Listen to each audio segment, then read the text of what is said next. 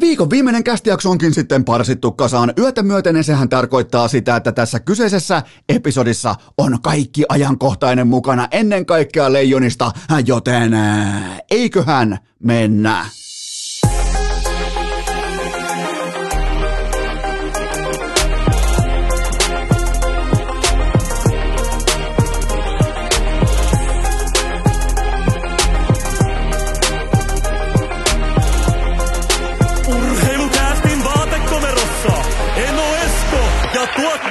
Kobe. Tervetuloa te kaikki mitä rakkahimmat kummikuuntelijat. Jälleen kerran urheilukästin pariin on perjantai 27. päivä toukokuuta ja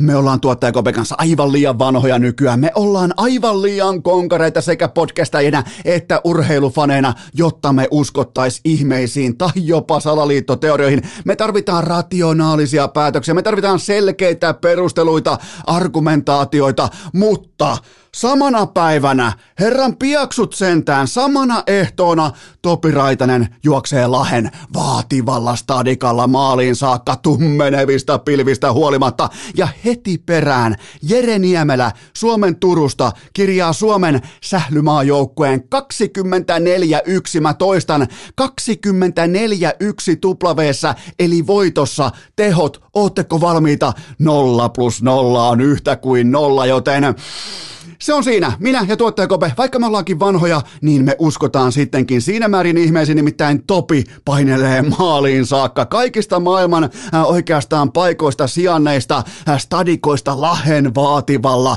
sinisellä mondolla pystyy painamaan täydet kierrokset ja voittaa vielä kilpailunkin. Ja sitten Jere Niemelä. En ole koskaan välttämättä kuullut tätä nimeä. Nyt mä en voi koskaan unohtaa tätä nimeä yhdessä päivässä. Vähän niin kuin aikoinaan Guns N' Rosesin äh, nousu huipulle yhdessä yössä platinaa Jenkeissä, joten Jere Niemelä nykypäivän Action Rosina painaa 24-1 voitossa. Nolla plus nolla on nolla, joten se on siinä jälleen kerran on sittenkin syytä uskoa ihmeisiin. Ja sen verran muuten täytyy muuten äh, vähän spoilata, että tuli muuten lähetettyä Jere Niemelälle myös urheilukästin äärimmäisen himoittu ja haluttu nolla plus nolla on nolla paita posteen, koska toi on sellainen urotyö, että joku niinku, ni, ihan Niko Salon ykkösvit ja tehot, ää, klassikin paidassa, ne ei ole enää mitään. Niille ei ole enää mitään arvoa. Jos pystyy väistelemään 24 repun verran omia tehopisteitä, niin se on välittömästi 0 plus 0 on yhtä kuin nolla. Paita lähtee postiin ja se on tällä hetkellä matkalla ää, Suomen Turkuun, joten onnittelut Jere Niemelälle siitä, että ää, vielä niin kuin toissapäivän käytännössä ei ole kukaan ja nyt sitten ää, eilen ikään kuin on kaikkea, vai miten ne päivät ikinä meneekään, mutta vähän kuin, tavallaan niin kuin joku 50 sentin nousu huipulle tai joku Guns N' tai mitä näitä on tällaisia yhden yön ihmeitä, niin Jere Niemelä jopa niin kuin varasti Topi Raitasen valokeilla. Mulla oli varmaan 48 viestiä odottamassa inboxissa, siis tarvitaan ihan normaalisti tarvitaan joku Ranen nilkkaralli tai joku tota Arturi Lehkosen ää, ää, silmille valunut kypärä tai mitä tahansa erikoista. Rasmus Dalinin jonkinnäköinen uskomaton ää, perseily tarvitaan siihen, että on tämä määrä inboxissa viestejä.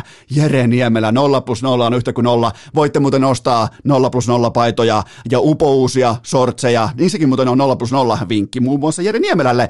Hän löytyy osoitteesta hikipanta.fi. Kaikille tilaajille lähtee tölkkikuuleri. Niitä on vielä jäljellä. Kaikille lähtee tölkkikuuleri niin kauan kuin kamaa riittää, mutta sen verran vihjaan, että mm, Äh, niitä on suurin piirtein kolme ja puolisataa mennyt, joten kannattaa olla nopea. Niitä ei ole loputtomasti, joten olkaa nopeita tänä kyseisenä perjantaina. Superviikonloppu edessä, fantastinen viikonloppu edessä. Tämäkin jakso tehdään muuten sillä tavalla, että eh, ensin eh, ikään kuin isoa kuvaa, sitten hypätään live-hetkeen eh, Suomen MM-puolivälierän jälkeen. Se on tuolla jakson hännässä, joten jos kiinnostaa vain leijon aiheet, ne on tällä kertaa jakson hännässä.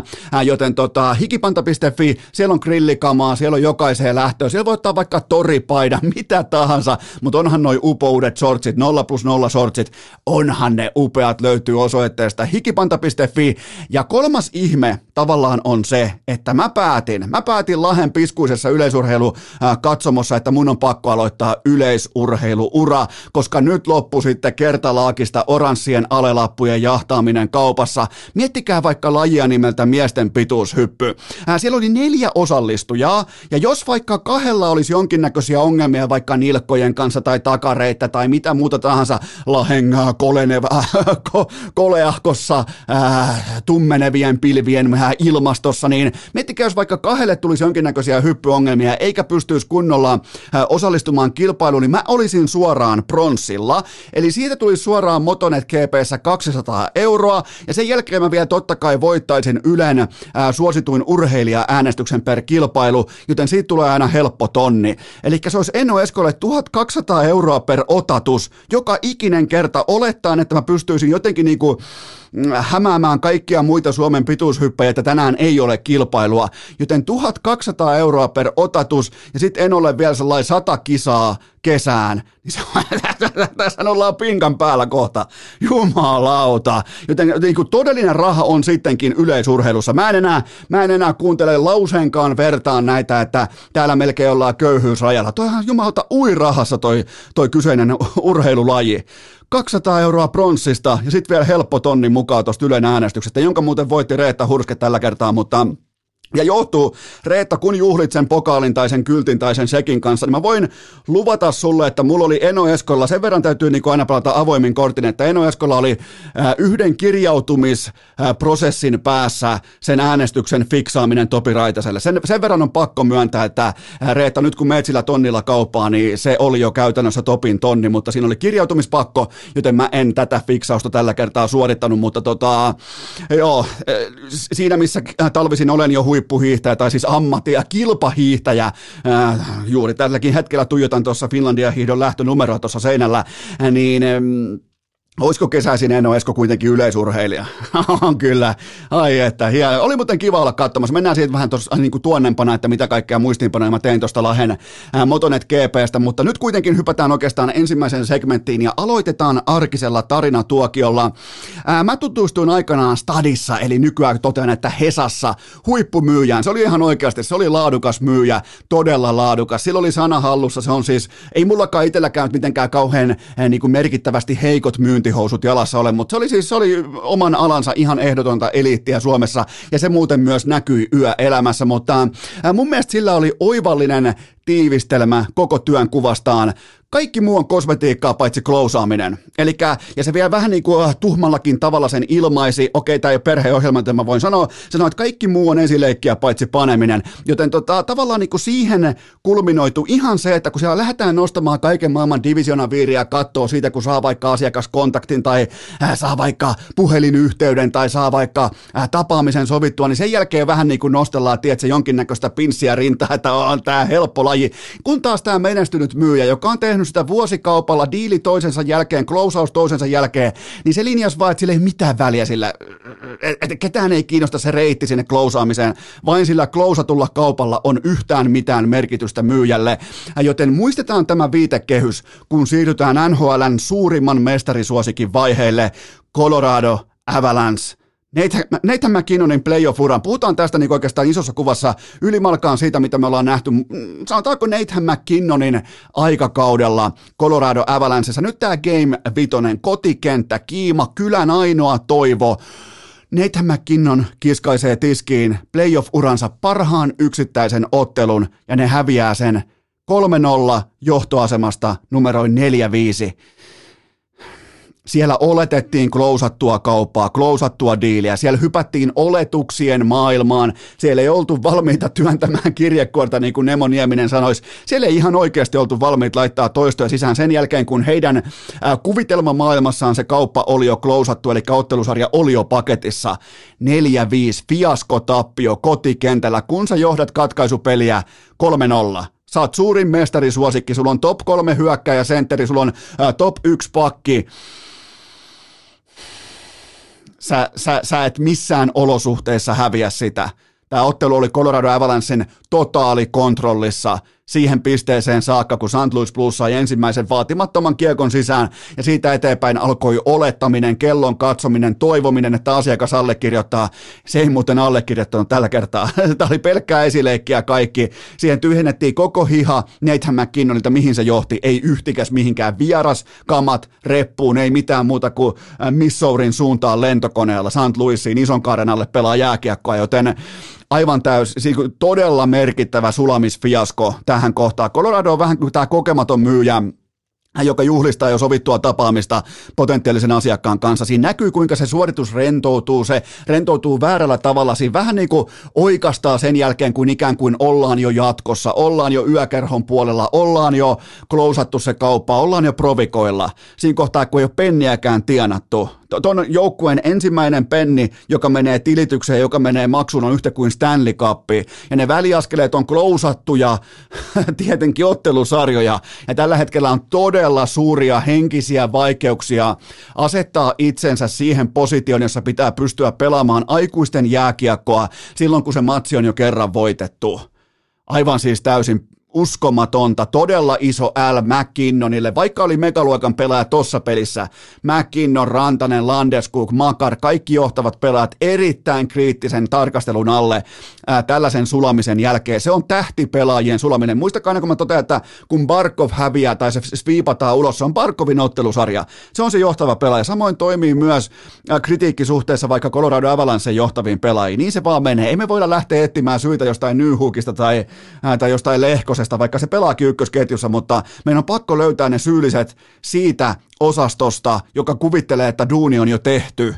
Ja kun taas sitten San Luis Blues, jolla jonkin verran kuitenkin vir- virtaa sellaista tietynlaista mm, äh, totta kai kolme vuotta jo marinoitunutta mestarin verta, niin, niin eihän niillä ollut missään vaiheessa sellainen tuskastuminen tai sellainen mailan paiskomismoodi tai sellainen, että tämä ei ole meidän päivän moodi, vaan ei mitään muuta kuin kylmästi hommiin, vaan laita työnnä kirjekuorta ja, ja sen jälkeen tapahtui hyviä asioita, mutta tämä Coloradon tietty olettaminen, asia, nimenomaan niin kuin asioiden olettaminen, että hei kyllä tämä kaikki kääntyy parhain päin, niin se, se on todella ongelmallinen, ongelmallinen mentaliteetti, koska pitäisi pystyä voittamaan Stanley Cup eikä jotain St. Louis Bluesia, joten äh, Jared Bednarin miehistö, se, sillä on siis ollut jo vuosikaupalla se, otetaan vaikka viime, viime playoff-runi, eli tasa vuosi sitten, niin ensimmäisenä ensimmäisen kierroksen suoraan 4-0 pataa äh, St. Louis sen jälkeen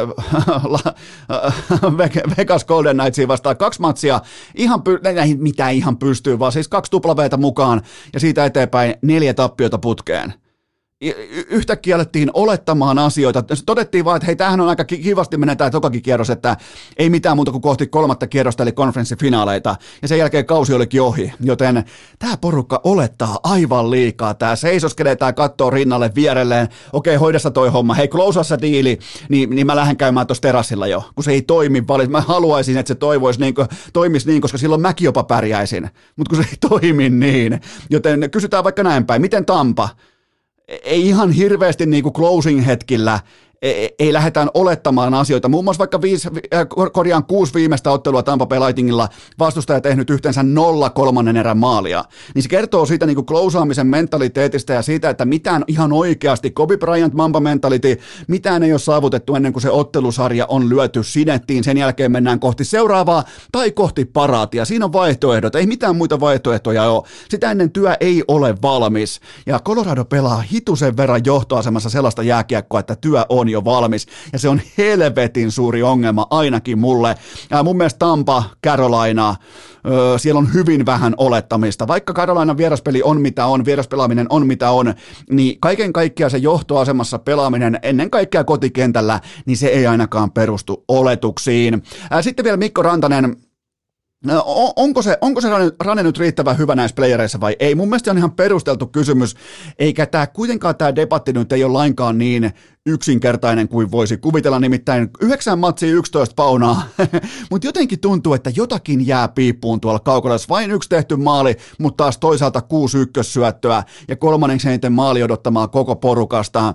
Ää, jos pitää tehdä kova jako Ranen tiimoilta, niin kuin pitää tehdä, hän on yli 9 miljoonan kaveri tuossa porukassa, franchise-pelaaja, tähtipelaaja, yksi megatähdistä nhl niin mä sanoisin, että Rane on tähän saakka enemmänkin epäonnekkaan tietyllä tapaan tuskastunut kuin vaatimaton. Mä annan vielä, mä annan pienen sivun vielä Ranelle. Mä en, Siinä on nimittäin tuotantoa, mutta jotain mä haluaisin nähdä tietynlaista, että siinä olisi toi koko freimi käytössä, koko tietyllä tapaa, kun mä tykkään käyttää termiä mulkkumarkkanen, niin hitusen verran on samaa kuin Laurissa joskus, että vähän tyydytään katsomaan niitä. Nyt pitää hypätä jumalauta kaverin re, niin hartioille ja katsoa se koko niittylava tai rantalava läpi, kun Popeda soittaa, että nyt pitää olla sitä drivea, nimenomaan sitä, mitä oli Ruisokis 2014, joten sitähän me vaaditaan supertähtiluokan pelaajalta, niin mutta useimmiten epäonni, orastava epäonni kääntyy jääkiekossa siten, että sä laitat ne toistot sisään. Sä oot erittäin,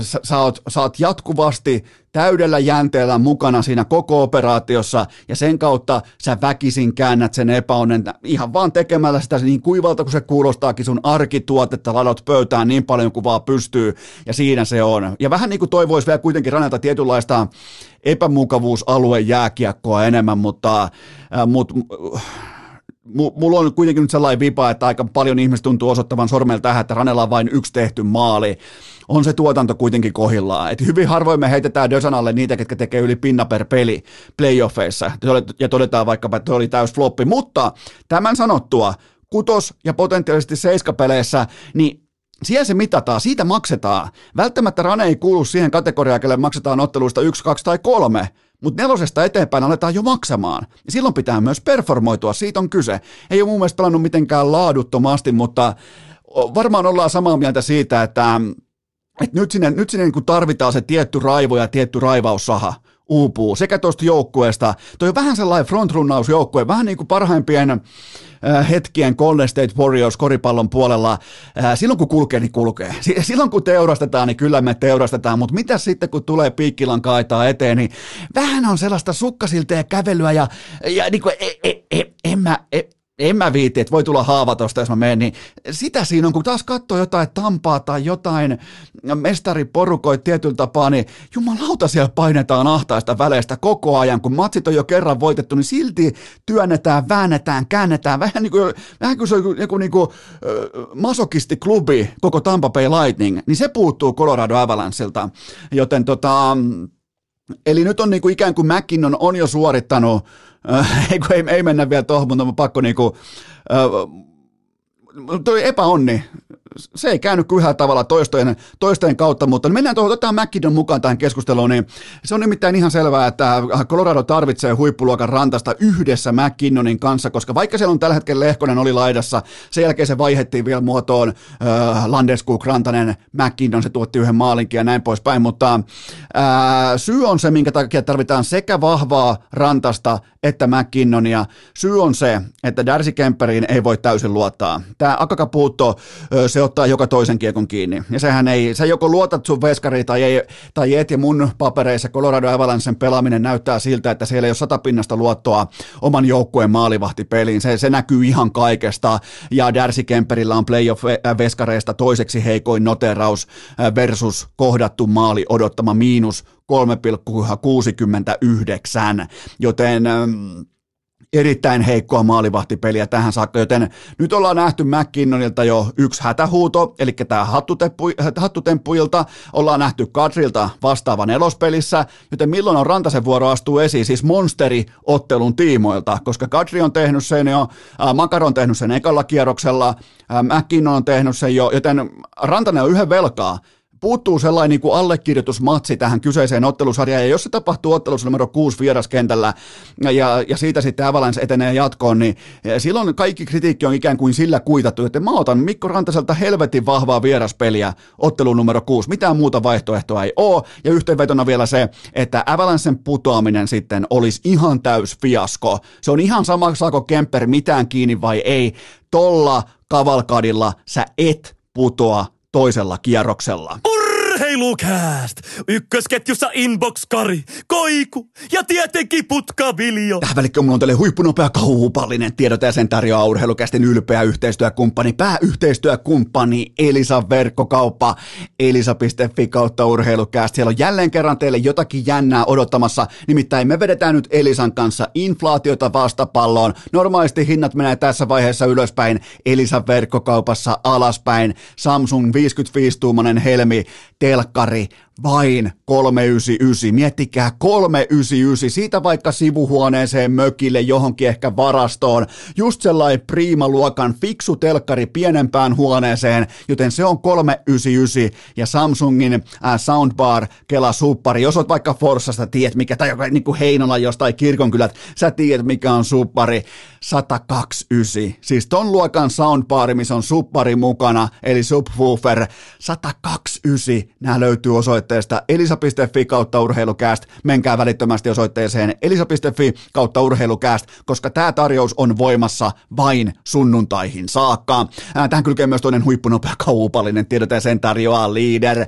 Kaikki tietää, ne piirtää kellon liideri, patukat kohdalleen, iso viikonloppuun, pongan kaupasta joko mörkö tai biöninen. Ne löytyy samasta kyltistä, siinä lukee komeasti Leader, siinä on myös Vellu Savinainen, ostakaa siitä kohdalta erittäin laadukasta kotimaista patukkaa mukaan, ne tunnetaan todella korkeasta kuitu- ja proteiinipitoisuudesta. Mulla on melkein joka päivä päivittäisessä käytössä vaikka jonkun vähän fillarilenkin keskellä tai jonkun pidemmän treenin jälkeen tai kenties ennen treeniä joku pien tankkaus, joku pien tällainen patukka siihen, ai että tekee hyvää ja mun valinta on Leader. Menkää tsekkaamaan lisätiedot osoitteesta leader.fi, Leader, Leijonien virallinen yhteistyökumppani. Käykää tsekkaamassa leader.fi. Urheilukääst!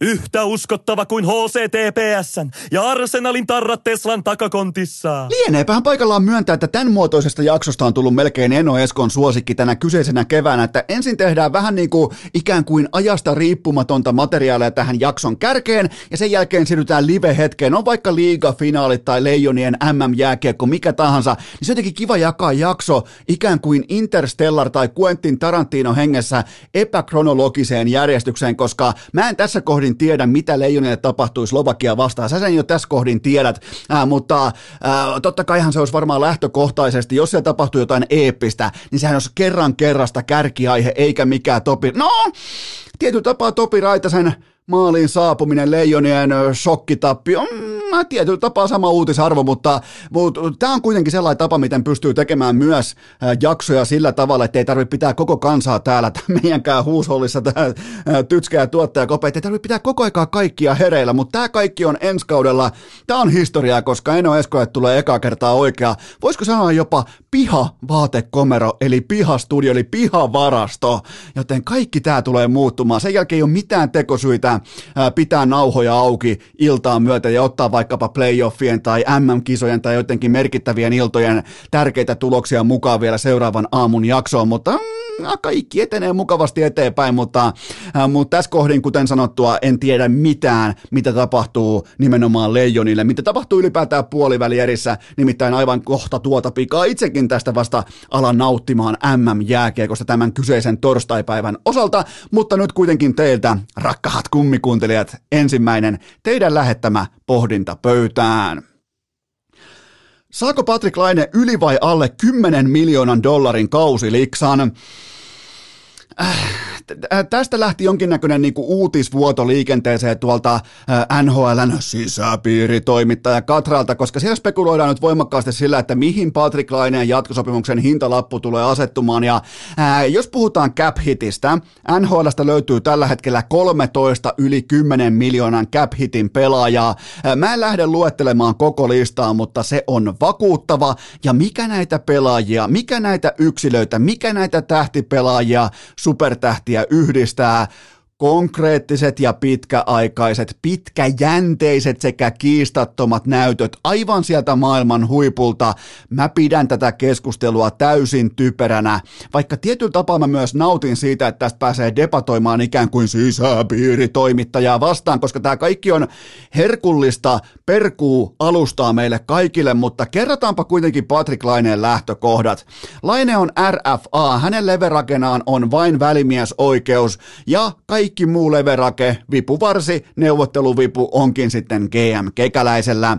Laine on pelaajaprofiililtaan on-off yksilö ja nykypäivän NHL maksetaan isoja pitkää rahaa vain jatkuvasta ja takuu varmasta tuotannosta. Patrick Laineen nimi sun sopimuspaperissa Jarmo Kekäläinen, ei tuo mitään takuita sun organisaatiolle. Sä et voi koskaan tietää varmaksi sitä, että onkohan Pate hyvä tällä kaudella, onkohan se kolme, neljä, viisi vai kuusi viikkoa laadukas. Useimmiten ei ole enempää kuin kuutta viikkoa laadukas, joten siitä on kyse. Ja sen takia mä pidän tätä kaikkea aivan täysin typeränä, eli niin kuin idea-formaattina, että Patelle maksettaisiin kahdeksannumeroinen summa kautta kohden cap-hittiä vastaan. En, en siis mi, mi, missään skenaariossa mun laskelmat ei mene siihen luokkaan. Ei, ei, ei millään, millään verukkeella tai millään tekosyillä ei päässä niin korkealle, koska tuossa liikassa niin kuin hyvin tiedetään, maksetaan jatkuvasta ja takuu varmasta tuotannosta. Otetaan vaikka vertailun vuoksi. Pohtikaapa sitä, että miten jumalattoman näyttökokonaisuuden ja näyttötaakan Alexander Sassa Barkov kiikutti pöytään ja pinos valmiiksi ennen kuin hän on kymppikerhossa tästä syksystä lukien – kuinka paljon se vaati, kuinka laadukas piti olla pitkään, kuinka tasainen piti olla ja hervottoman ajan. Eihän Barkov ole tuolta tai täältä hyvä, vaan se on koko ajan helvetin hyvä.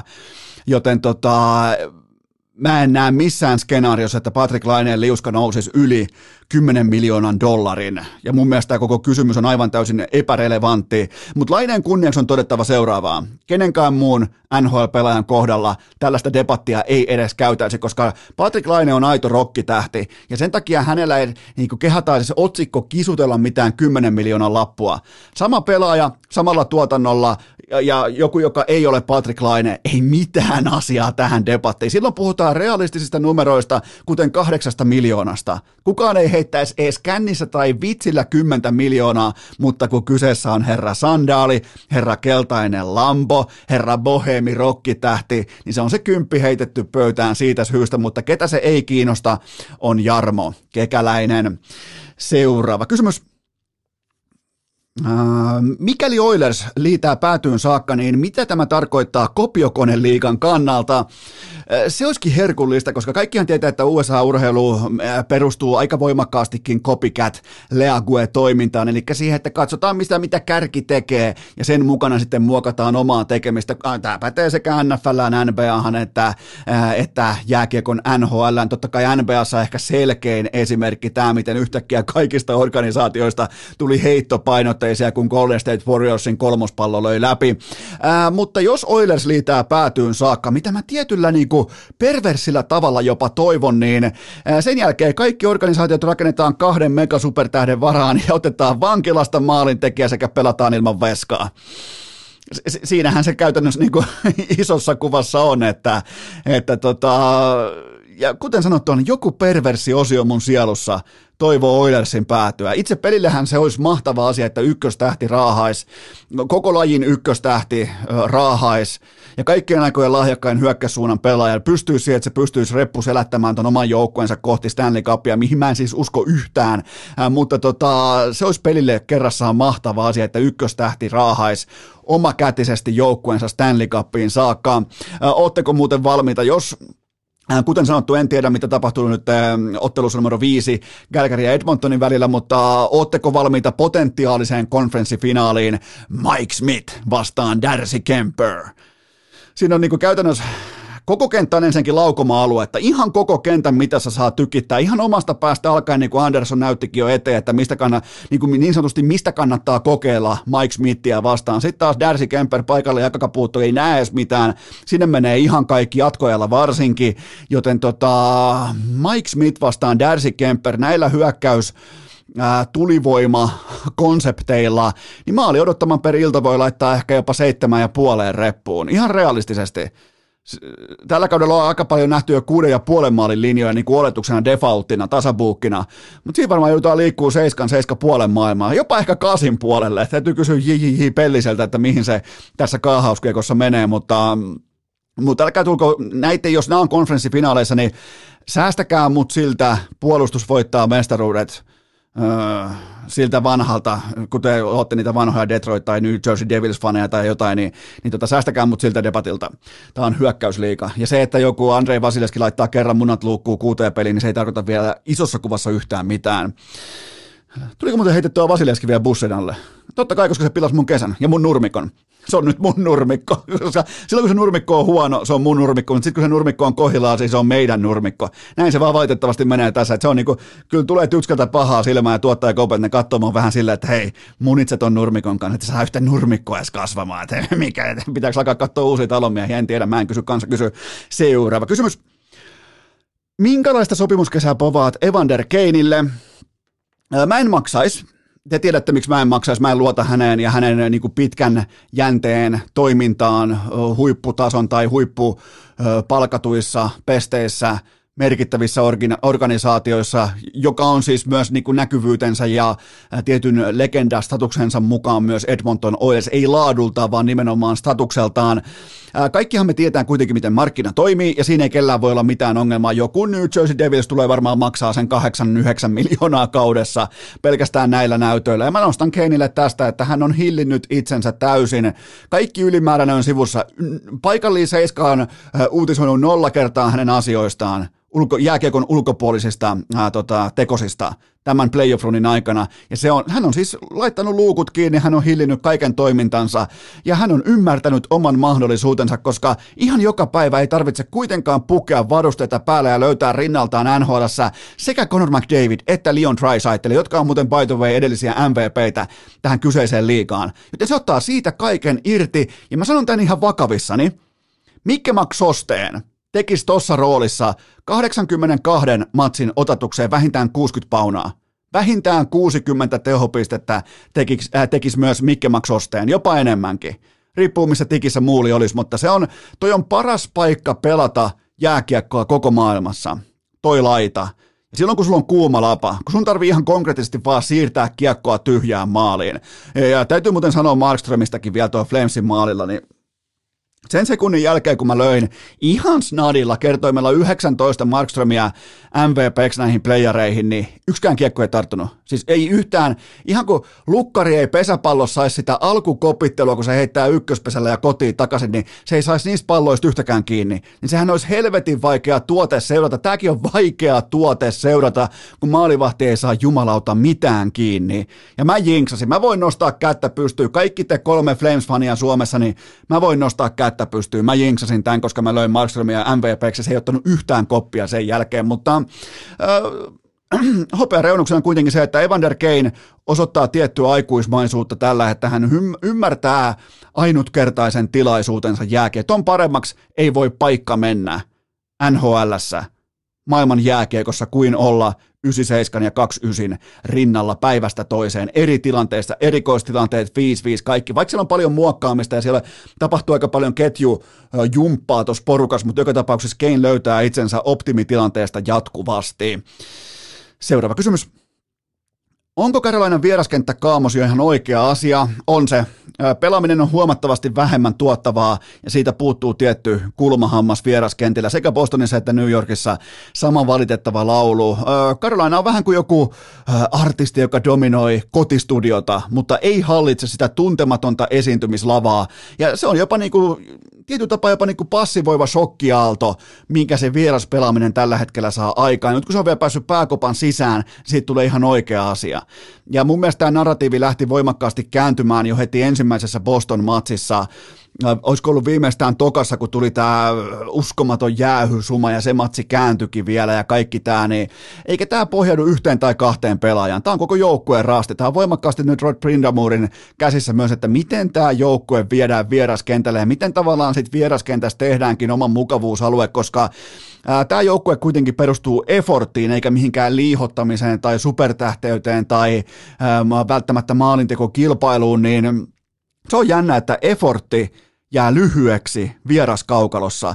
Voisi kuvitella, että taas siellä tietyllä tapaa niin kuin alasti pelaaminen, kotituvan hiljentäminen, kaikki tämä, niin se voisi olla niinku se kaikista eniten motivoiva puoli tässä urheilussa, mutta ei se ole. Ei, ei tuo joukkue ole sama joukkue vieraskentällä ja kotikentällä. Sen takia mä en välttämättä vakavissaan voi puhua Carolinasta, vaikka kaikki menee kotona nappiin. Mä en voi puhua vakavissaan Stanley Cup-ehdokkaasta siitä syystä, koska tota, mi- miten se tulee läpi jostain Tampan vierashallista jostain, kenties Coloradosta, jostain Edmontonista, sinne pitää vielä tehdä pitkä matkakin, ja siellä on helvetin moi hyökkäyskoneisto, ja sama, tietyllä tapaa sama voi päteä jopa Flamesiinkin, mutta Mutta tämä on ihan selkeä ongelma ja tämä ei ole mikään niinku sellainen vaan hatusta vedetty enää narratiivi, vaan tämä on ihan oikea asia. Seuraava kysymys. Mikä on lopullinen ennusteesi Mestarien liikan finaaliin? No toihan käytiin läpi jo keskiviikon jaksossa mahtavan mahtavan Mika Väyrysen vierailun voimin, mutta mä pysyn mun kannassa. Real Madrid voittaa ja tekee sen äh, Liverpoolilaisittain erittäin kivulialla tavalla. Nyt on niin kuin punaisten fanit joutuu kestämään kipua tämmöisen pari viikkoa putkeen, kun ensin äh, valioliikan mestaruus menee valuu sormi, niin kuin hiakka valuu sormista ja heti perään sitten Champions Leaguean kanssa sama asia, mutta mä ostan koko rahalla osakkeita nimeltä Luka Modric ja Karim Benzema. Liverpoolin henkinen vuoristorata on pakko olla liikaa. Mestaruus ensin hukattu, sen jälkeen saavutettu, sen jälkeen kadotettu ja sitten Pariisiin vaikka piti olla myös yksi väliparaati, joten jopa Jürgen Kloppin uskomattoman vahva miehistö, se on pakko näkyä henkisellä puolella. Lähet ennakkosuosikkina tähän Pariisin finaaliin ja kaveri tulee vastapuolelle pelaamaan käytännössä talon rahoilla. Mä luotan todella, niin kuin uskon todella vapautuneeseen, rentoon, tietyllä tapaan yhtenäiseen Real Madridin, joka voittaa tämän finaalin ja nousee jälleen kerran tappioasemasta voittoon, joten mä lähden siitä liikkeelle. Äh, Mutta kuunnelkaa kuitenkin toi keskiviikon jakso, siinä on Väykkä Väyrysen loistava vierailu.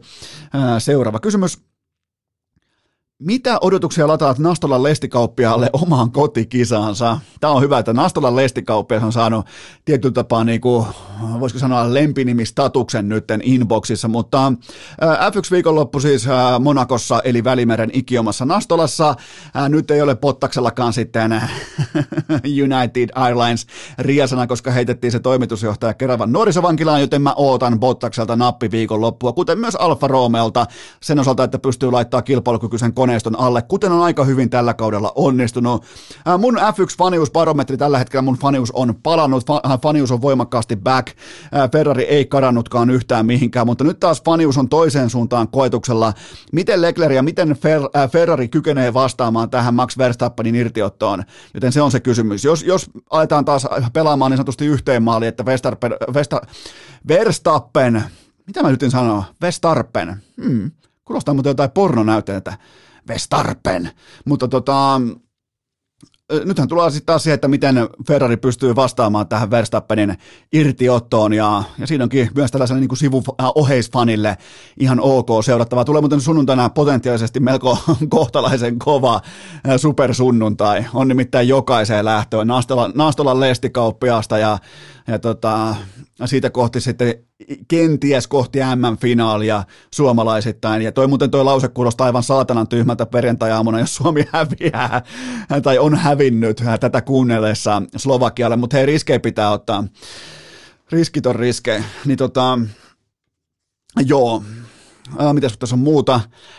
Kyllä mä laitan, mun on muuten pakko sanoa Monakosta, että mä laitan jonkin verran panoksia myös Suomen seurapiireihin. Mä otan, että siellä on silmää tekeviä julkiksia paikalla. Siis just tätä, ketkä käyttää niin ei-ironisesti valkoisia kauluspaitoja jahdin kannella ja niillä on ehkä vähän niin kuin ää, tota, ei kokonaan, niin kuin, niillä on karttierin lasit päässä ja sitten niillä on, miksi mä muuten kuvailen cheekkiä teille nyt, mutta siis niin kuin ne, ketkä yrittää ikään kuin olla cheekki, niin mä oon ihan varma, että ne on, niitä on tällä kertaa, niitä on Monakossa paljon. Otetaan seurantaa Suomen silmää tekevät, mä otan, että siellä on jonkinnäköisiä uusrikkaita paikalla. Ää, seuraava kysymys. Mihin Kalle Rovaperä, mihin Kalle Rovaperä tarvitsee poliisisaattuetta? Mä uskon, että oli Jari-Matti Latvalan maksama blokkaustoimenpide, ettei KR69 lähde karkaa, karkaa salaa sulituskisoihin tai mor- moottorikelkka keulimisiin. Toi vaikuttaa kovalta vipeältä tämä toi KR69, joten ehkä tämä poliisi saattoi olla ikään kuin blokkaustoimenpide pikemminkin. Ähm, Viikon päästä muuten mennään Sardiniassa. Siellä Rovanperää suojaakin sitten jo paikallinen mafia, joten kaikki on hyvin. Ja on muuten mestaruuden tuoksu aika voimakkaana ilmassa. Tämä on, tämä on kyllä hyvin mielenkiintoista, että miten Rovanperä on oma kätisesti kääntänyt ratilla koko MM-rallin voimasuhteet ylös alas katolleen tässä ihan muutaman kuukauden sisällä. Se on, se on mun mielestä jotenkin hienoa, että kaikki ne korulauseet ja ne odottamat ja ne erittäin kultaiset horisontit, mitä tästä ihan pikkupojastakin jo vuosia sitten maalattiin, niin ne kaikki on toteutumassa. Eikä siis puhuta vain kisavoitto tuolta tai täältä, vaan siis dominantti rallin MM-sarjan moninkertainen mestari. Ja sehän vähän niin kuin, mä en nyt enää ihan sanatarkkaa lainausta en muista, kun se oli urheilukästi vieraana, mutta kun mä kysyin siltä, että, että montako mestaruutta on kymmenen vuoden päästä kasassa, niin, niin eihän se ollut mikään sellainen nöyristelyvastaus, että no, no toivottavasti ainakin niin kuin hyviä kisoja tulee, vaan sehän niin kuin heitti siihen jotain, että se oli aika niin kuin alfa-ote siihenkin vastaukseen, mutta tota, kyllä, kyllä tämä, niin kuin, tämä, on, tämä on Kalle Rovanperän vuosi ehdottomasti ja pitää poika pitää poliisisattuessa jatkossakin. Seuraava kysymys. Oliko Steve Kerrin puheenvuoro NBA-kevään sykähdyttävin hetki? Jotenkin tuntuu aivan niin kuin, naurettavan pieneltä, pienen ihmisen ongelmalta se, että NBAssa ei kyetä tällä hetkellä pelaamaan kilpailullista koripalloa, kun kaikki pelit on blowoutteja suuntaan tai toiseen, mutta unohdetaan koripallo, koska ää, tämä kyseinen puheenvuoro jälleen kerran Steve Kerriltä. Tämä on tehnyt ja tekee hänestä Coach Kerristä yhden aikamme suurimmista. Alle kolmen minuutin puheenvuoron kaikki asiat halki poikki pinoon liittyen USAan aselakiin ja sen ilmiselvään ankaraan ja rajuun korruptioon, joten siis teemanahan Jenkeissä on se, että ää, asevalmistajien ja niiden legislaatioiden ja näiden niin kuin lobbareiden, niin ää, niidenhän ei pidä ostaa koko politiikkaa, koska ne voi ostaa 50 senaattoria ja sehän riittää. Ne pitää koko kansaa panttivankinaan ja se mitä tapahtuu kouluissa, tapahtuu ostoskeskuksilla, tapahtuu yliopistoilla, se on järkyttävä hintalappu tästä korruptiosta, tästä loppaamisesta, tästä poliitikkojen tai senaattoreiden rahalla ostamisesta, jotta se asebisnes pyörii ja jotta se pysyy se laki sellaisena, että kuka tahansa voi suojella omaa tonttiaan tai kuka tahansa voi ostaa paikallisesti. Mieti, kun sä menisit vaikka nyt paikalliselle vaikka ABClle, sä ostat vaikka kahvin, sä ostat vaikka Berliinin munkin, sä ostat vaikka rynnäkkö konekiväärin – ja, ja kukaan ei, niin kuin kukaan, missään vaiheessa kukaan ei niin kuin edes katso sivusilmällä, että hei, mikä toi tilaus oli? Kahvi, Berliinin munkki ja rynnäkkökiväri. Ja se on ihan arkea. Ei muuta kuin siitä vaan laitetaanko 24 vai 36 panoksen lipas mukaan. Joten tota, siitä on kyse ja se kaikki on totta kai korruptiota. Se aina pohjautuu, ihan kaikki pohjautuu aina rahaa. Et, ja nämä on isoja rahoja. Noilla kaikilla senaattoreilla, kaikilla poliitikoilla on aina hintalappunsa. Se pitää muistaa. Ja noin kaikki on totta kai ostettuja. Ja se veri niiden käsissä, se on siis, varsinkin tämä lasten veri, nyt viimeisimpänä Teksasista, niin mä en tiedä. Mä, Mä en tiedä, miten iltaisin saadaan unta, koska se veri on niiden käsissä. Tämä on, tämä on, mutta se on, ja mun mielestä Steve Kerr, kannattaa katsoa, vaikka TSNn Instagramista löytyy tämä puheenvuoro, niin todella näkyy se niin kuin raivo ja se epätoivo ja se, kun tärisee kädet kokeneella pelaaja sekä valmentaja mestarilla tässä tilanteessa, niin silloin ollaan tosissaan. Silloin ollaan jonkin äärimmäisen vakavan aiheen vaiheella, niin kuin myös ollaan. Ja on siis, eh, ei, ei, ei mulla ole tähän mitään lisättävää kuninkaan Steve Kerrin upea, tunteikas puheenvuoro. Seuraava kysymys. Mikä on yhteenvetosi Lahen yleisurheiluillasta? No tuossahan käytiin jo läpi sitä, että miten meikäläisestä tulee huippuyleisurheilija, mutta Motonet GP Lahti on nyt voimakkaasti vyöllä sekä katsojana että myös Topi Raitasen valmentajana. Mä muuten tästä niin kuin viikosta eteenpäin mä oon Topi Raitasen henkinen valmentaja, eli totta kai Ukomaanaho opettaa sitä niin kuin helpointa puolta, eli sitä juoksemista, mutta mä, niin kuin tuon, mä autan kestämään läpi vaikeiden ratojen, kuten vaikka Lahden stadionin, joten mä oon Topi Raitasen valmentaja tästä eteenpäin. En toki kaikista halvin, mutta ehdottomasti paras tai, no joo, paras. Ää, Otetaan, otetaan niin vaikka Topin suorituskäsittelyyn niiltä osin, että kaikkihan meni oikeastaan ihan nappiin. Kaikki meni juoksun tiimoilta aivan buttoniin, mutta tämä ääniklippi, tämä on pakko kuunnella, koska äh, tota, käydään tämä läpi, että mitä tässä oikein tapahtuu. Erävoitto Lahden stadionista, joka ei aina ole kohdellut sua niin hyvin. No joo, täytyy tulla maali, ettei urheilu, urheilukästissä mainita enää, enää että, että juoksee suoraan pukukoppiin, mutta, mutta totta kai tänään, tänään jakso maaliin asti. Vai ettei urheilukästissä enää mainita? Että niin urheilukästin ikään kuin urheilukästin muistikapasiteetti on nostettavissa kuin USA-senaattorit, niin epäile voimakkaasti tätä, mutta toi lopun nauru, hehe, oliko vähän jopa tuollainen hyökkäys, öö, mitähän se oli, oliko jopa niinku oliko jopa Eno Eskon, Eno, Eno Eskon uhkaus taustalla jotenkin läsnä, koska ihan kuin toi väkinäinen naurahdus olisi perustunut siihen, että hänet oli pakotettu sanomaan toi lause, mutta mä en siis todellakaan, mä, mä, mun on niinku, tota, mä luotan totta kai korruptio ja kaikkea lahjontaa ja muuhun, mutta mä haluan pestä mun kädet, mulla ei ole tähän nauruun mitään tekemistä, kun toi oli aika väkinäinen toi nauru tuohon loppuun, mutta ää, muuten Topilta näin valmentajana kommentoin, että Äh, fantastinen kilpailu, ylivoimainen voitto, lopun veto oli vakuuttava. Äh, Sortsin korkeus tai pituus voisi olla vielä vähän lyhyempi, koska mulkku ei ihan riittävästi näy sieltä lahkeesta, mutta hyvin lähellä kuitenkin ollaan sitäkin niin kuin unelmapistettä tuossa lajissa, mutta tota, ja, ja kyllä tämä, kyllä tämä on topin kesä. Onhan tämä topin kesä. Lahti on selätetty ja tästä mennään eteenpäin, joten ja ja nyt se luulee vielä Ylen suorassa miljoonia ja miljoonia katsojia Petra Mannerin haastattelussa, että mm, että urheilukästä unohtaisi. Ei täällä unoheta. Täällä ei todellakaan unoheta. Ja ää, Topilla on sitten ensi viikolla ää, Ostravan kilpailu. Sieltä tulee kanssa kultaa ja, ja tota, kesä lähteekin sitten siitä kohti arvokisoja. Mutta mulla on myös muita muistiinpanoja kisa-illasta. Ää, mä ihmettelin, kun ihan alussa, kun mä menin ää, Tytskän kanssa stadikalle, niin alkoi pukkaamaan sellaisia putkikassien kanssa sellaisia rahvaita ukkoja ää, niin kuin stadionin alaluukusta sisään. Mä aloin miettimään, että ihan kuin jollain niin kuin painonnostoseuralla olisi saunailta päättynyt tai ne olisi tullut jostain Vesijärven risteilyltä. Ihan sellaista vähän niin kuin hoippuvaa askelta ja putkikassia, ehkä vähän punasta niskaa ja punasta poskea, että oh, hei, kun oli, oli tiukka reissu. Nehän oli saatana heittäjiä kaikki.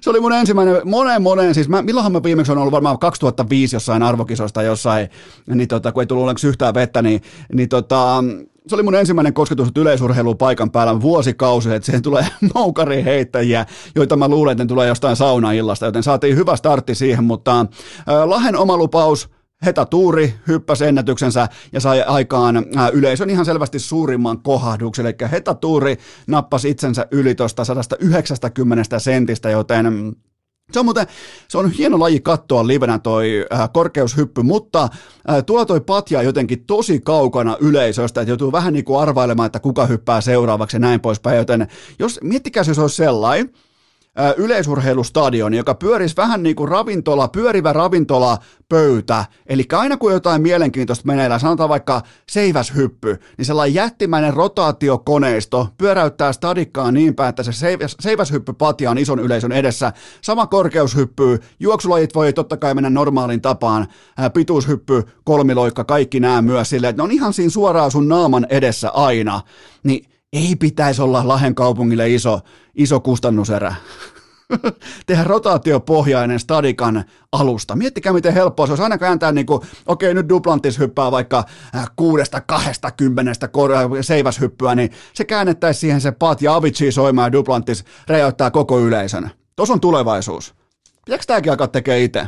Joten tota, Heta Tuuri oli ehdottomasti yksi illan suurista nimistä ja Reetta Hurske hiipi aitojen yli kuin pieni hyena. Ää, toikin on vierestä katsottuna mielenkiintoinen laji, koska Äh, kun itse, kun hyp, niin kuin totta kai aina vertaan itseään, niin sehän on tosi terve tapa lähestyä huippurheilua, mutta siinä tulee aika paljon itse kuitenkin hypättyä aidan kohdalla, niin on ihan niin kuin ikään kuin nostaa jalkojaan ja koko ajan pysyy muu kroppa. Se on jotenkin kun katsoo nimenomaan siltä tasolta, niin pää ei käytännössä nouse yhtään ylöspäin, vaan se menee niin kuin ihan samaa viivaa pitkin ja, ja, ja tuosta niin lantion kohdalta sitten vaan aita alittuu tavalla tai toisella. Siihen mulla ei ole vielä tarkkaa selitystä, että miten se on mahdollista tai miten siihen asentoon mennään noin nopeassa ajassa, mutta, mutta Reetta Huska, että kuitenkin komea voitto ja siihen osui sitten vielä tämä EM-rajan alitus, kuten hän myös innokkaasti, innokkaasti sitä tuuletteli kilpailun jälkeen, joten Siinä oli mun raportti. Nyt on käyty, kuulkaa yleisurheilukisoissa ja siinä on kaikki, mitä mä lajista tiedän tässä kohdin, mutta seuraava kysymys. Mitä tavoitteita kirjaa Tiivo Niskasen ensimmäiselle ravikesälle? No kyllä me lähdetään siitä, että St. Mitchellistä tulee voitto nyt ainakin. Ja mikähän on muuten Iivon hevosen nimi? Mä en siis tiedä mitään muita kisoja kuin St. Mitchell, joten tota, siinä on muuten lyhyt matkakin suoraan vaan Pohjois-Savosta Etelä-Savoa Mikkelissä. Ei mitään muuta kuin hevonen irti karsinasta ja Iivo siihen, Iivo siihen peräkonttiin ja muuta kuin kuolaimet vai mitkä ne on kiinni ja sitten ei muuta kuin kovaa ajoa se St. Mitchellin legendaarinen rata. Mä oon muuten juossut itsekin sitä rataa ympäri, en siis tota hevosen roolissa, vaan jääkiekottelun alkulämmittelyssä joskus todella, todella kauan aikaa sitten, koska mä en, muistan sen siitä, että mikään muu jää, jäähalli Suomessa ainakaan meidän aikana silloin, niin ei, vieressä ei ollut ravirataa, joten siellä oli, ja se oli tosi jännää, koska onhan mä nähnyt tietenkin juoksuratoja, erilaisia niin kuin jokkisratoja, näitä tällaisia niin kuin autoratoja, niin se raviradan niin kuin leveys ja kaikki se oli jotenkin pienelle Eno Eskolle tosi jännittävää siinä, niin oli pakko käydä itsekin vähän juoksemassa, mutta tota, takaisin tähän Iivon kesään. Pitää muuten lähteä miettimään ihan oikeasti tätä Iivon hevosen nimeä. Olisiko se jopa Ponssen poika? Tai tämä on hyvä, Sviksin sivaltaja tai punaisen härän messia. Siihen oikeastaan niin kulminoituisi ihan kaikki. Joten no, nyt, on pakko saada kohille tuo Iivon hevosen nimen, koska siihen pohjautuu kaikki voittaminenkin. Ää, tavallaan mä ootan jo sitä, että miettikää, ottakaa mielikuva, Iivo ravihevosen perässä, olympiamitalit kaulassa. Ai joo, kansa hurraa, heittää lakkia ilmaa pitkin ravikeskusten, kun ää, meidän kaikkien sankari on löytänyt heidän lajinsa. Ai jumalauta, Kauahan muuten pitää, jos voittaa olympiamitaleita, vaikka kolmekin kappaletta, niin promootion mielessä. Kauahan nyt pitää kantaa aina per tämä olympiadi. Mä voisin sanoa, että Ivol on niinku vielä tollain, no Kerttu tulee kantaa noita mitaleita näköjään ainakin vielä pari vuotta, mutta öö, mä sanoisin, että Iivo kantaa ainakin lokakuuhun asti noita ihan niinku periaatteen vuoksi kaulassaan, joten tota, ja aletaan muuten olla hyvin lähellä sitäkin pistettä, että meikäläisen on pakko myydä sielunsa ja katsoa TV-stä ravikanavaa, jos Iivo on ohjaksissa – jos Iivo on askissa, niin kyllä, kyllä mä lupaan katsoa raveja. Ja, ja tota, paikan päälle välttämättä en uskalla mennä, mutta jos siellä alkaa niin olemaan Iivon Ponsen poikaa viivalla, niin kyllä tämä on pakko, pakko käydä toikin maailma katsomassa. Se ei välttämättä ole kaunis maailma, se ei välttämättä ole hyvän hajunen maailma, mä en välttämättä halua sitä maailmaa, mutta kenties mun on pakko tunnustaa ja tiedostaa sen maailman olemassaolo että niin kuin tämä Makkara Speedwayn maailma, missä ajetaan ihan vakavissa aikuiset ihmiset hevosen perässä, istuu jossain sellaisessa raksakontissa ja sen jälkeen toivoo, että oma hevonen juoksee kovempaa kuin naapuri, mutta aletaan olla lähellä sitä rajaa, että tässä on itse pakko katsoa ekaa kertaa koskaan raveja, mutta tota, Siinä, siinä oli kaikki teidän kysymykset. Nyt pidetään pien tauko ja sen jälkeen live-hetkeen sen osalta, että mitä puhutaan, kun puhutaan MM-jääkiekosta ja leijonista. Urheilukääst! 155 senttisten torniolaisten kokoontumispaikka viikosta toiseen! Mulla on teille huippunopea kaupallinen tiedote ja sen tarjoaa Elisa Vihden Viaplay ja V-Sportin kanavat F1 Monaco Viaplaylta ole valmis, näkyy julkiksi näkyy huippukuntoinen Valtteri Bottas, mestaruustaisti, on, on Ferrari ja Red Bullia vastakkain, ää, Viaplayn fantastinen tuotantotiimi, joten F1 Monaco nyt viikonloppuna, koko viikonlopun mitassa NHL Playoffs. Kannattaa katsoa vähän otteluohjelmaa, että miten nyt kun mennään taas kohti ää, potentiaalisesti kuudensia, seitsemänsiä otteluita, että miten ne asettuu kalenteriin, tsekatkaa nekin ja paljon paljon muuta. Tämä kaikki löytyy osoitteesta viaplay.fi tai V-Sportin kanava kanavat operaattorin kautta. Tähän kylkee myös toinen huippunopea kaupallinen tiedote ja sen tarjoaa Tsingtao Zero. Ootteko nähneet jo sinertäviä Tsingtao Zeron tölkkejä kaupassa, nimittäin mä oon ja on aika kova todella kova ää, niin kuin saapumiserä tähän kesään. Kyllähän tölkki on kuitenkin sellainen helpompi, jos vertaa lasipulloa, niin ottaa mukaan vaikka ää, saunailtaa tai sulla on vaikka jonkinnäköistä poreallasiltaa tai jonkinnäköistä grillinohea tällaista, niin kyllähän tölkki on kuitenkin, jääkylmä tölkki on kuitenkin jääkylmä tölkki, joten tsekatkaa kaupoista. Tsingtao Zeron tölkit on tullut kauppoihin, varsinkin K-kaupoista pitäisi löytyä ympäri Suomen. Ottakaa seurantaa, tsekatkaa, totta kai lasipullot löytyy vanha kunnon Goa-tuote, Tsingtao Zero se ainoa oikea nolla ollut, mutta nyt on myös tölkkejä, tsekatkaa, ne on vähän sinertäviä, erittäin helposti huomaa, että tuossa lukee Tsingtao Zero, laita mun Instagramiin näistä kuvan, niin osaat etsiä oikean näköistä tölkkiä, se on aika hyvä tuote, se on vaikka mä menen ehkä ennemmin, jos mä vaikka grillaa, niin mulla on useimmiten, mulla on siihen sitten pullo, mutta sitten taas joku saunajuttu tai joku muu täällä ottaa retkelle mukaan, niin, niin onhan se tölkki kuitenkin paljon turvallisempi kuin lasi ää, pullo mukana vaikkapa repussa, joten tota, Tsingtao Zeron tölkit nyt K-kaupoissa, käykää tsekkaamassa, muistakaa korttelitoivet, muistakaa sinuntoive.fi ja muistakaa toivoa tuotetta kauppaan ja nyt livehetkeen Suomen MM-puolivälierän jälkeen. Urheilukää!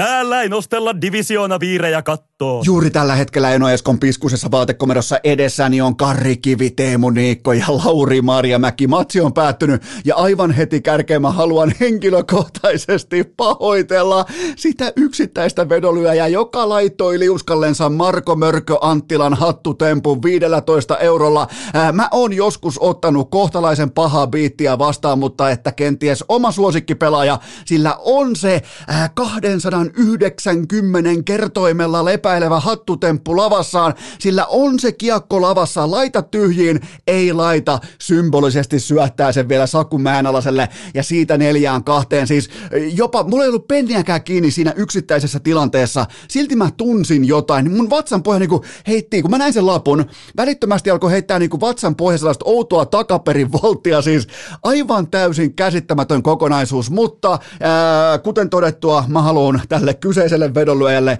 ää, lähettää henkilökohtaiset myötäterveiset ikään kuin, että ää, mä oon riittävän monta kertaa ollut tuossa vastaavassa tilanteessa, niistä noustaan, vaikka just sillä hetkellä ää, tuntuu, että kaikki meni. Ja toi tilanne tavallaan, että sulla on todennäköisesti sun oma suosikki pelaaja, tässä tapauksessa Mörkö, liuskalla, ja se heittomerkeissä pettää sut, vaikka se, mm, se raahaa sut jo sinne luvattuun maahan, ja sen jälkeen raapasee sen maton alta first teama, ten jälkeen matto, niin, niin tämä on, ihan, tää on jotain ihan uskomatonta, mutta itse jääkiekkoon Suomi voitti Slovakian numeroin 4-2, mutta mä kuitenkin, mennään kuitenkin mm, ikään kuin kronologisessa järjestyksessä. Mulla on nimittäin teille iltavuoron muistio, nyt kun ollaan ikään kuin live-tilanteessa edelleen tuossa Seemoren mahtava studiokolmikko mun silmien edessä, äänet luonnollisestikin poissa. Mennään iltavuoron muistion käsiksi. Heti kärkeen Kimi is back. NASCAR, kyllä vain Kimi Räikkönen. Ää, ensin Tom Brady ja nyt sitten Kimi Räikkönen, eli tämä multi-hyper super kilpailullisten miljonäärien perheelämä, niin se ei näköjään olekaan niin auvoista. Saman tien välittömästi sekä Tom Brady että Kimi Räikkönen toteaa, että joo, jotain pitää tehdä, että toinen palaa NFL, toinen hyppää F1 NASCARin rattiin, joten tota, Kimi Räikkönen is voimakkaasti back, ja tämän jälkeen sitten välittömästi Rasmus härkä Dalin pelasi omakätisesti Kanadan välieriin. Kanadan vaateralehtipaidan ehdoton MVP Rasmus Dalin. Jopa Mika Saukkonenkin sekos siinä määrin, että huusi, että Kanada menee ihan finaaliin saakka, niin kuin se hyvin potentiaalisesti myös menee Tsekkiä vastaan, mutta ää, kun mä puhun teille siitä, kuinka keskinkertainen urheilija Rasmus Dalin on, niin näissä kisoissa saitte koko kuvan. Ja jotkut helvetin amatöörit kehtaa puhua vielä tähtipakista, all-star-pakista, uudesta merkittävästä pakista jää voittavan jääkiekon kannalta. Tos nähtiin ihan koko kuva. Ihan, ja Härkähän meinas yrittää vielä katkoa sen pelin varsinaisella peliajalla hänen viimeisessä vaihdossaan. Yritti kaikkensa, että olisi pystynyt tuottamaan vielä OTK, eli omiin työnnetyn kiekon, mutta ihan kuitenkaan niin pitkälle ei pystynyt Härkäkään menemään.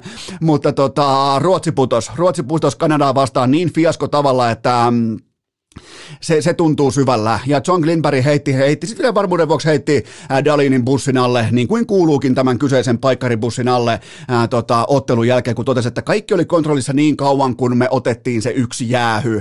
Niin kyllä siinä kopissa kaikki tietää, että kuka heidät petti. Ja se oli tällä kertaa, kuten oli erittäin helppoa ennustaa tämä epäurheilija, ihan kohtalainen jääkiekkoilija paikoin hyökkäyssuuntaan, ihan kohtalainen, ihan ok, ää, aivan täys vitsi urheilijana, ei minkäännäköistä selkärankaa, ei minkäännäköistä sielua, mutta nyt kuitenkin mennään urheilijoihin, joilla on myös siul, äh, siul, sielu, ei sentään kiulua, vaan sielu.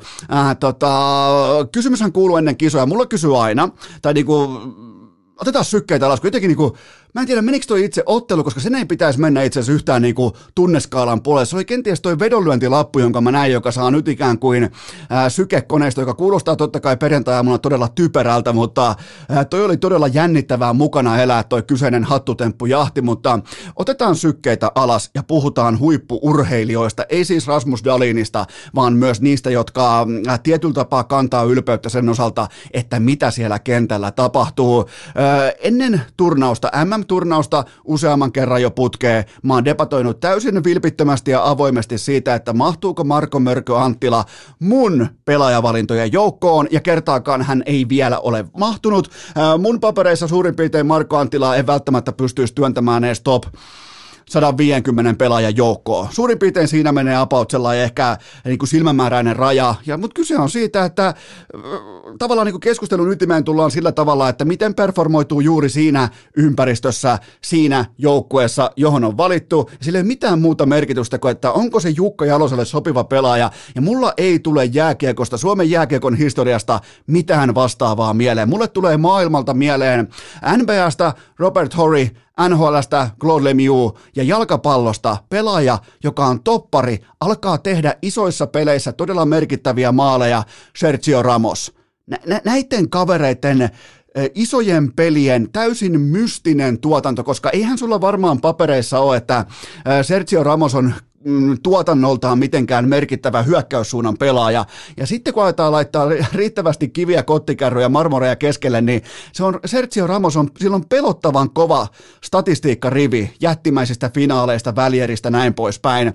Claude Lemieux, varmaan kaikille kiekkofaneille tuttu nimi, aikoinaan siis hyvin keskinkertaista runkosarjan jääkiekkoa, mutta sitten kun mentiin otteluihin numero 5, Äh, mentiin kuusi, mentiin seitsemän, niin kyllähän se oli Claude Lemieux, numero 22 ja selkäkyttyrällä, vanha pallojofa päässä ja kiekkoa pussiin, vaikka sitten maaliraudan alta tai mistä tahansa, mutta se jotenkin löysi aina reitin äh, esiintyä parhaimmillaan niillä hetkillä. Robert Hori, no sen lempinimikin on Big Shot Bob, se varmaan kertoo ihan kaiken, että iso heitto Robert, ää, äh, tota, hyvin vaatimaton pelaaja, roolipelaaja, mutta sitten kun piti antaa se jättimäinen pallo käsi ratkaisuhetkillä NBA-finaaleissa, konferenssifinaaleissa näin poispäin, niin se oli aina Robert Harry ja se myös laittaa sitä palloa säkkiin niillä hetkillä. Ja tähän tullaan tavallaan Marko Anttilan kanssa, että mulla ei ole mitään selitystä sille, mulla ei ole mitään äh, järki selitystä sille, minkä takia hän performoituu näin vahvalla tavalla näissä kyseisissä otteluissa. Tämä ei ole enää mitään, niin kuin, että tämä olisi ensimmäinen kerta pappia kyydissä, vaan 2019 kolmen matsin putki Ruotsi-Venäjä,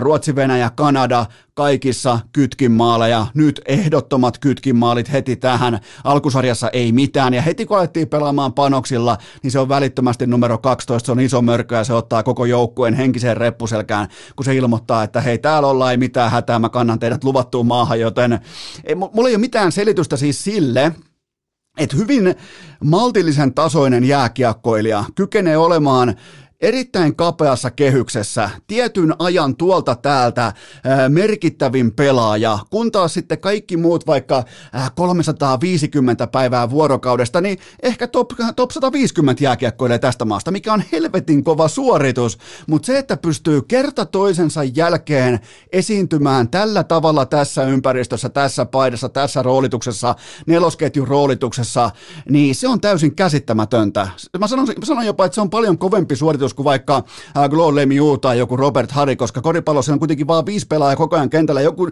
jonkun on pakko ottaa ne sotit mutta että 12 hyökkäjän katraasta astuu joka helvetin kerta Mörkö Marko esiin, niin mulle ei riitä. Mun on pakko nostaa kättä pystyy.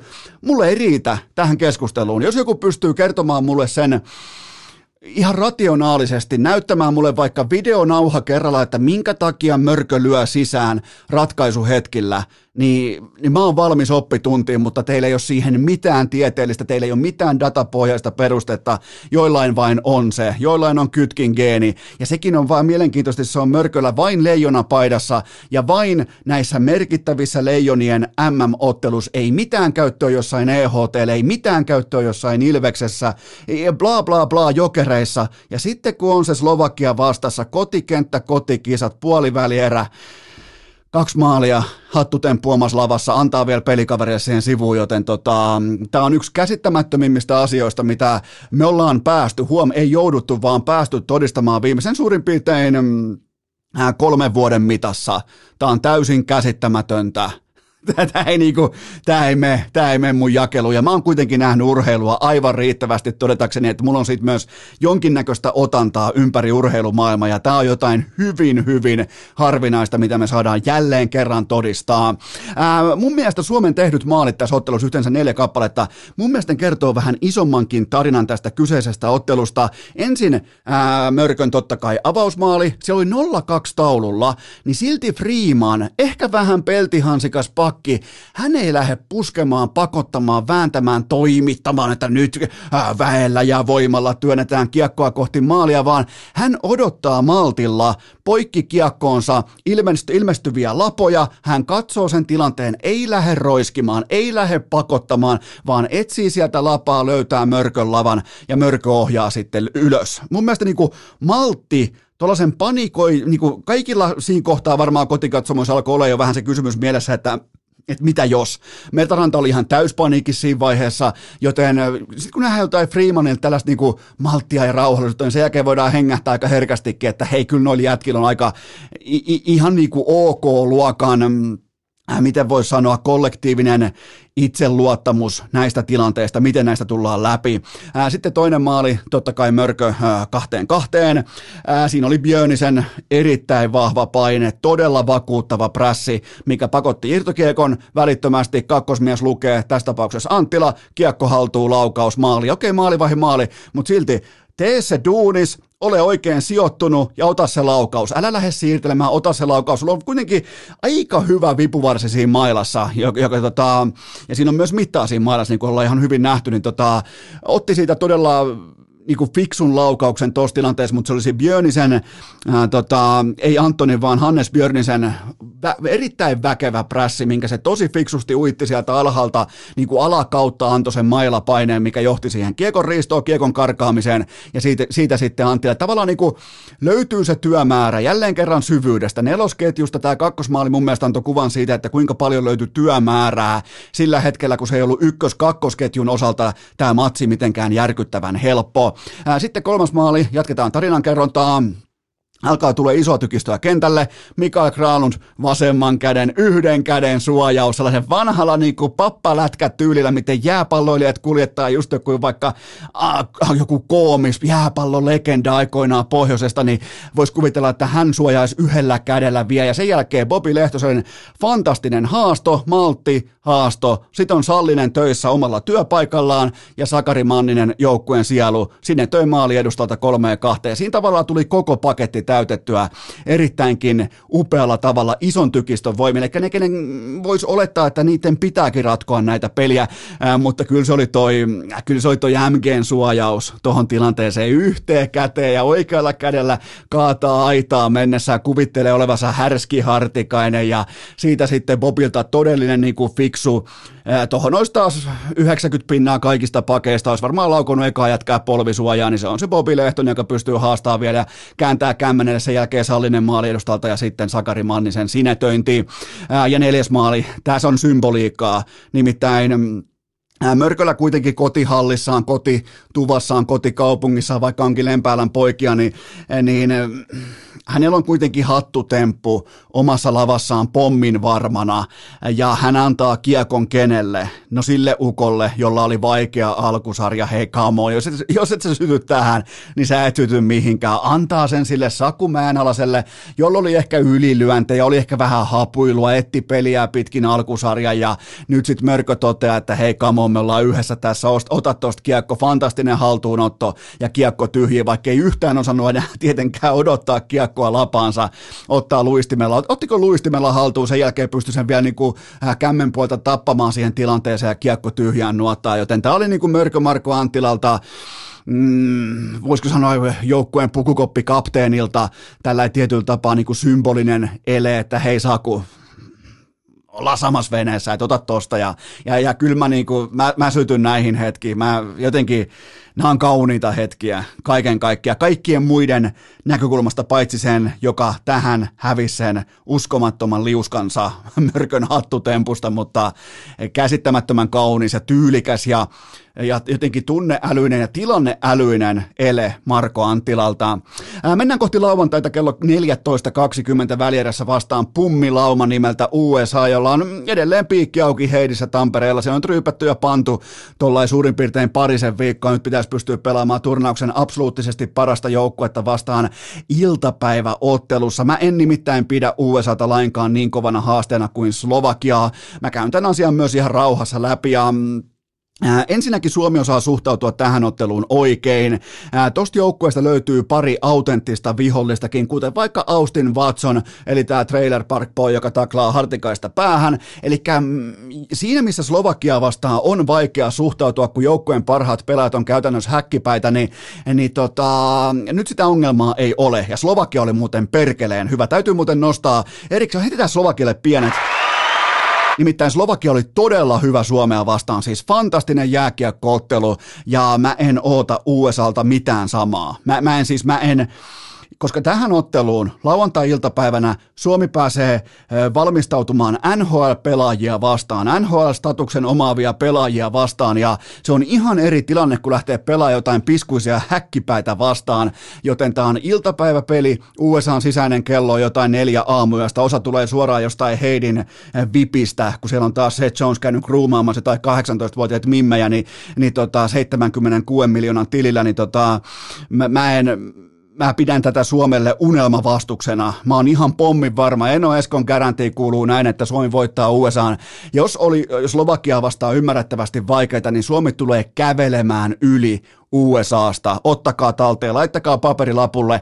Suomi kävelee yli USAsta Eno Eskon garantiin. Mä, siis, mä, on, mä en ole ikinä ollut jalosen aikakaudella jostakin ottelusta, matchupista, joukkueiden yhteensopivuudesta, eh, eroavaisuuksista, mentaalimaailmasta. Mä en ole koskaan ollut näin varma, kun mä oon tästä ottelusta. Suomi marssii USAan yli. Joten homma menee näin. Suomi voittaa USAan sekä laajuuden että rentouden voimin, koska nyt se kaikki pinnistys on väännetty jo pellolle. Nyt voi olla rento, nyt voi nauttia lauantai-iltapäivästä, nyt voi lyödä parasta pöytään NHL-tähtiä vastaan. Mikään on niin hienoa. Kotikenttä, kaverit katsomassa, perheet katsomassa, kaikki viimeisen päälle, joten tota, Suomi voittaa USAan ja tämän jälkeen Suomi voittaa Kanadan finaalissa sunnuntaina, mutta me tehdään nyt sellainen juttu, että maanantaina jatkuu. Nyt alkaa viikonloppu. Tuskin on kellä hoppu. Voit viikkoa vetää, se tuskin stressaa ketään. Älä tuu tuomitsemaan. Nyt alkaa viikonloppu. Tuskin on kellä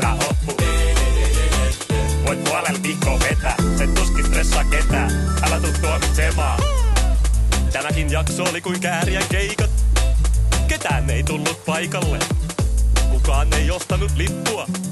Edes avin tarkastaja ei saapunut paikalle. Muistakaahan lapset, ennemmin suora luovutus kuin nolorimpuilu. Peliä. Vaatekomero tyhjenee, tulee koko kukaan.